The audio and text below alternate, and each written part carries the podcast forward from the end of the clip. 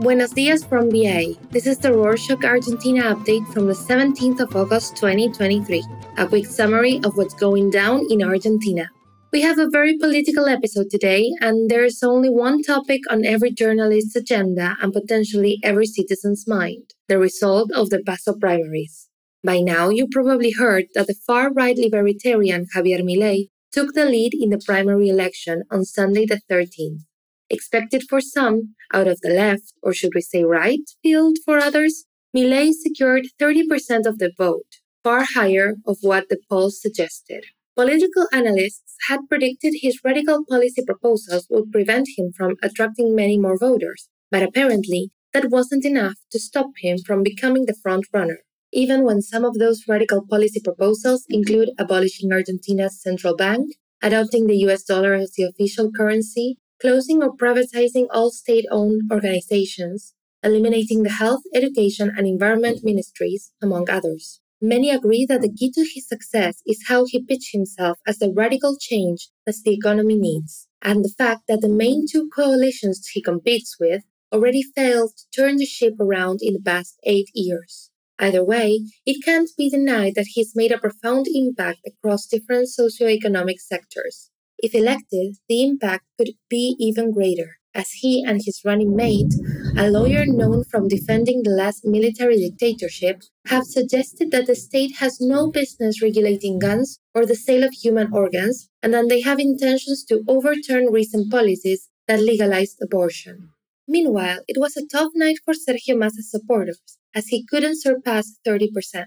One could think it was a long shot considering he's rounding up a year as economy minister and the economy is not great. However, it represented the worst defeat for Peronism in the last two decades. The ruling Unión por la Patria coalition only found relief in the Buenos Aires province, where Governor Axel Kicillof ended up five points ahead of the opposition. But perhaps it was Horacio Rodríguez Larreta who experienced the greatest sense of disappointment on Sunday. Despite having been working on his presidential campaign for at least two years, the Buenos Aires city mayor roughly managed to scoop 10%.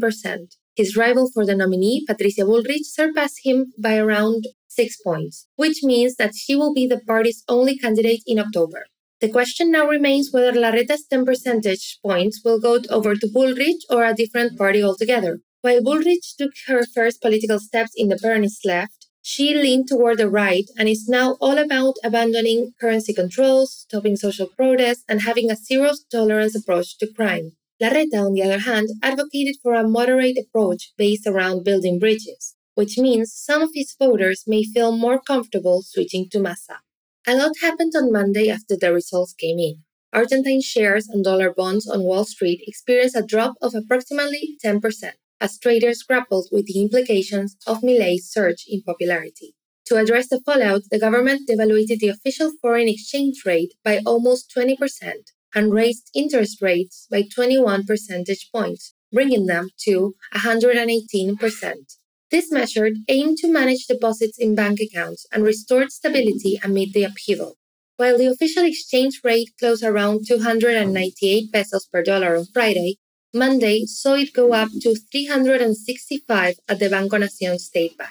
Inevitably, this set off a chain of additional measures. For example, the government decided to lower the taxes imposed on credit card transactions involving foreign currency purchases over $300, often referred to as the Qatar dollar. These taxes were reduced from a cumulative 95% to 75%.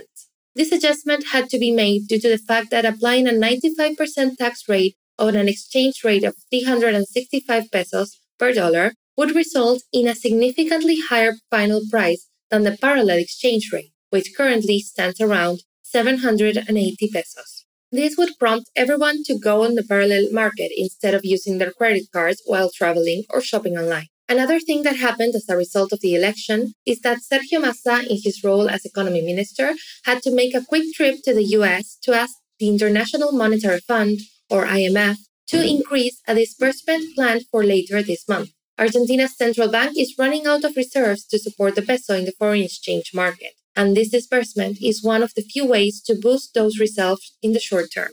Speaking of the IMF, Javier Milei disclosed on Tuesday the 15th that he had been contacted by the International Monetary Fund to discuss Argentina's $44 billion debit program. He said he's more than ready to have a meeting soon, as his fiscal strategy is significantly more aggressive than the recommendation put forth by the IMF itself. Back to the topic of the exchange rates for a second.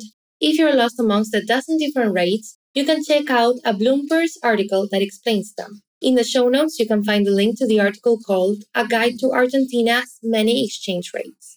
Moving on from the elections, the Supreme Court Office handling domestic violence reported a notable increase of 14% during the initial quarter of 2023. The office received an average of 30 reports daily, with the primary demographic of victims comprising adult women, 53%, and children and adolescents, 38%. To get attention and counseling in a situation of gender violence, there's a 24 hour helpline number 144. With so much going on across the economic and political spheres, it is easy to lose sight of other things, such as COVID 19. This week, the health authorities confirmed the detection of a new subvariant called Eris. The cases were confirmed in Cordoba and Buenos Aires City, and is a sublineage of the Omicron variant. Earlier this week, the Argentine government declared the nation bird flu free, six months after the first case of avian influenza in Argentina was confirmed in the Jujuy province. However, a few days after the announcement, a dead sea lion was found on Tierra del Fuego shores that was infected with avian influenza. In other news, the government regulated the law of digitalization of medical records. This means that a single federal program for computerization and digitalization of medical records will create an interoperability framework across the public and private sectors so that all patients' information can be documented in a single system. That way, any doctor will be able to access the historical clinical data of their patient in a way that is clear and easily understood.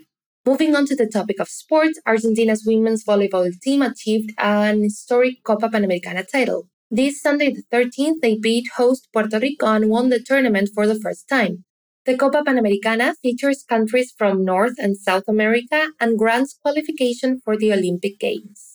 For anyone who wants to toast to their team's win, an article by the Washington Post may come in handy, titled Eight Buenos Aires Bar Preserving Argentina's Golden Age. The piece discusses the significance of classic bar cafes in the capital, that have played a crucial role in preserving the city's cultural history and traditions.